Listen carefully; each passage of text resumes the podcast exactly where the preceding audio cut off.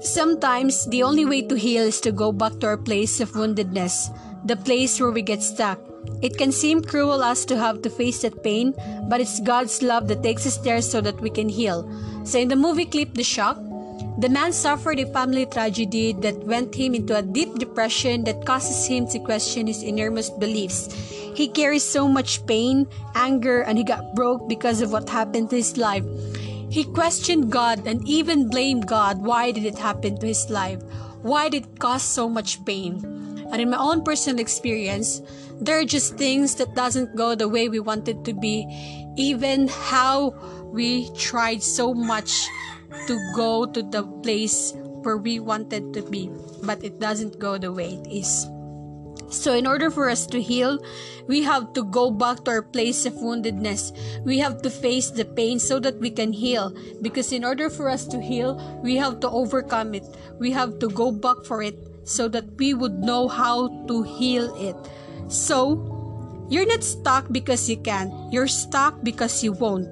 And you don't have to do it alone. There is God. God is with us. So, you have to let it go.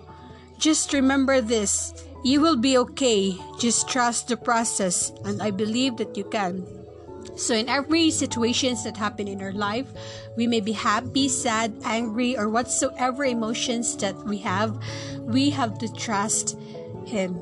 We have to keep our faith in him because he just tested us if how far we can go and everything happens for a reason. It has purpose. And I know that all of the purpose and the reasons behind those are for the better of ourselves. And don't think about the past. Don't think about the pain. We have to go through it so that we can heal.